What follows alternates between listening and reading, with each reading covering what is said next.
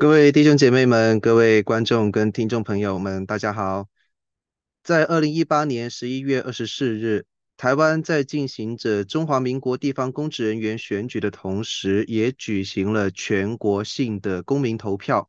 简称公投。这是一个事务性跟政策性的民意投票。那一次的公投有十条问题，当中一些有信仰的人士可能比较关注的。就是由下一代幸福联盟所提案的第十、第十一跟第十二案，还有性别平等团体所提案的第十四跟第十五案。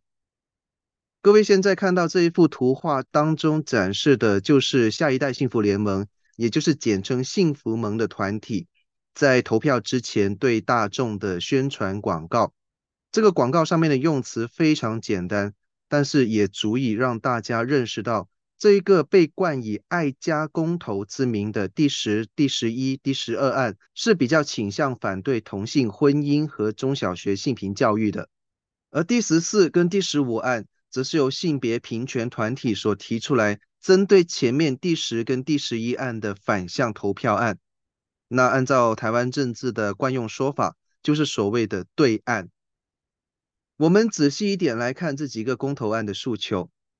第十案是在问说，要不要同意在民法里面把婚姻限制在一男一女的结合。第十一案是关于说，要不要禁止在中小学推行包含同性恋相关内容的性教育。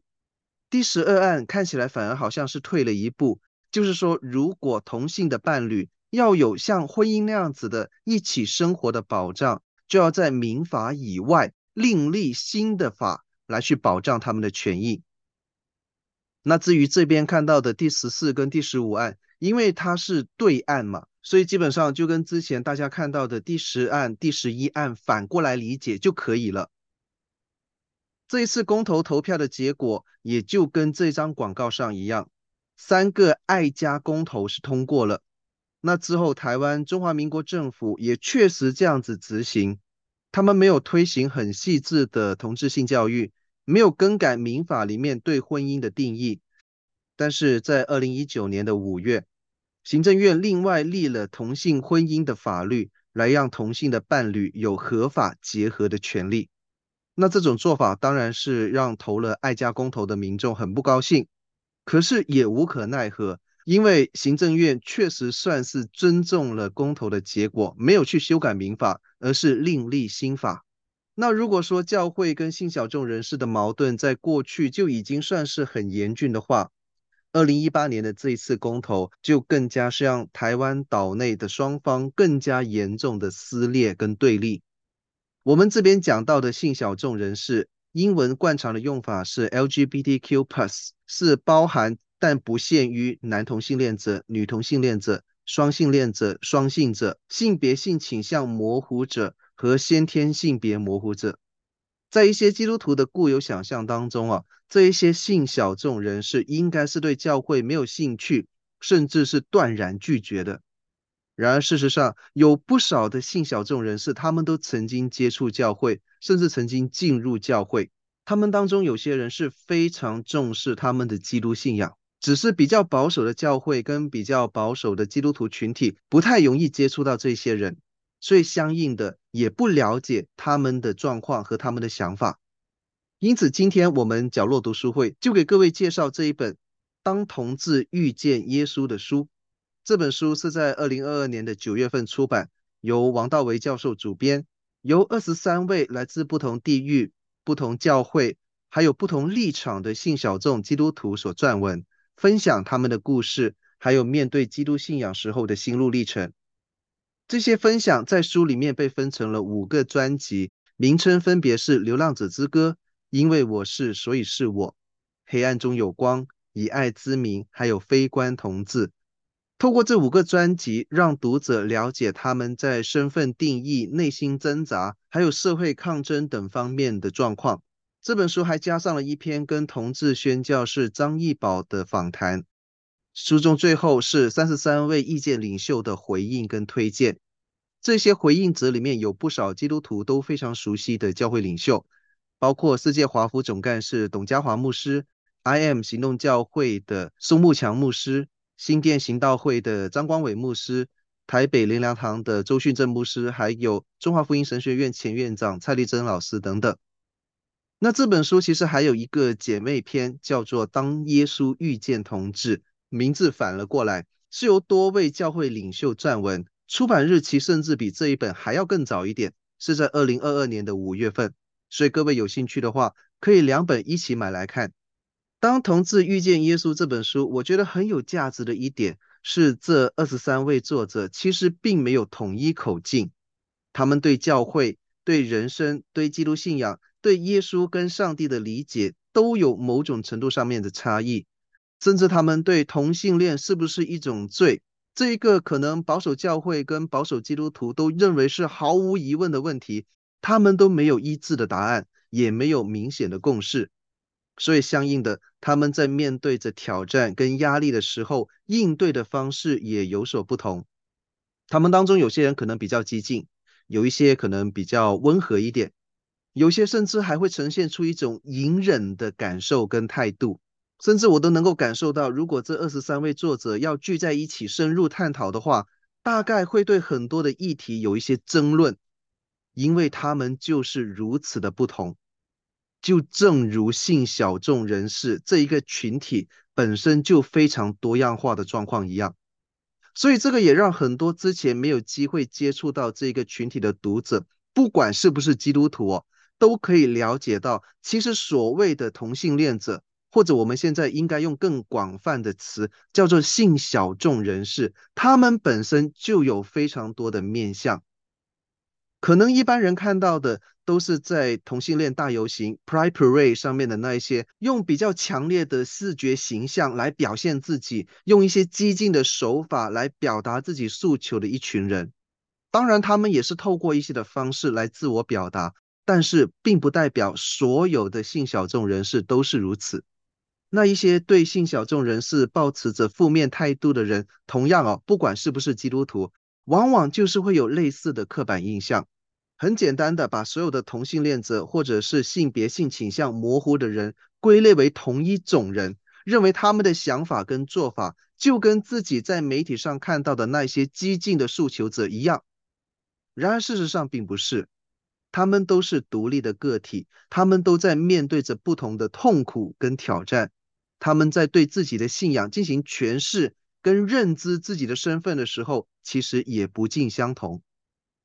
在这一些的故事里面，我想唯一的共通点就是他们都是在探讨性小众人士跟基督徒这两个身份能不能共存的问题。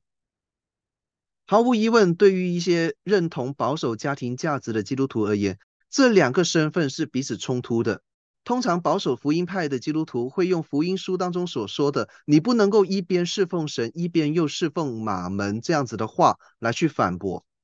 可是问题就在于性小众的倾向是不是能够很简单的跟贪财啊、爱慕虚荣、沉迷色欲这一些我们通常称之为罪的事情画上等号呢？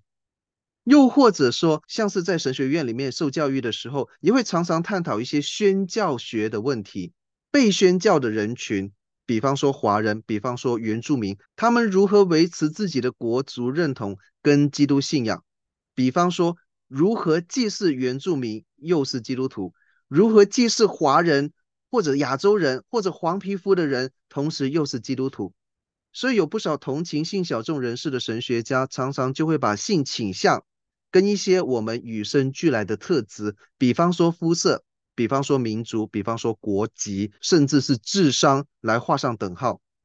那我不去批判或者评论这种做法是不是正确，各位你可以自己去研究，然后产生出你自己的答案跟想法。但是我想说的是，至少在这一本书的分享里面，看得出来这些作者都是非常现实的，在面对着这一些各种的挣扎，他们都是在非常真诚坦诚的。分享他们的故事跟见证，不管你认不认同他们的价值，甚至认不认同他们是基督徒，其实这些故事都可以让读者知道，这个世上还有一群这样子的人。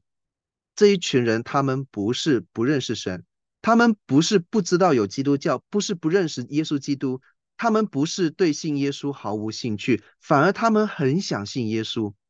他们很希望可以留在教会。他们很希望可以留在神的家，留在上帝的面前。可是有各种各样的事情阻挡他们这么做，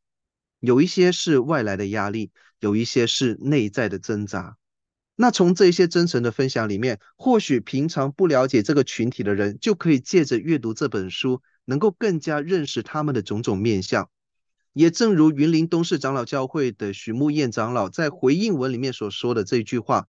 这是一群华人基督徒的真诚见证。真诚不代表正确，但是见证的重点在于理解，不在于批判。当这些同性恋者基督徒勇敢地写出自己之所信，也让其他的基督徒有机会反省自己的所信。”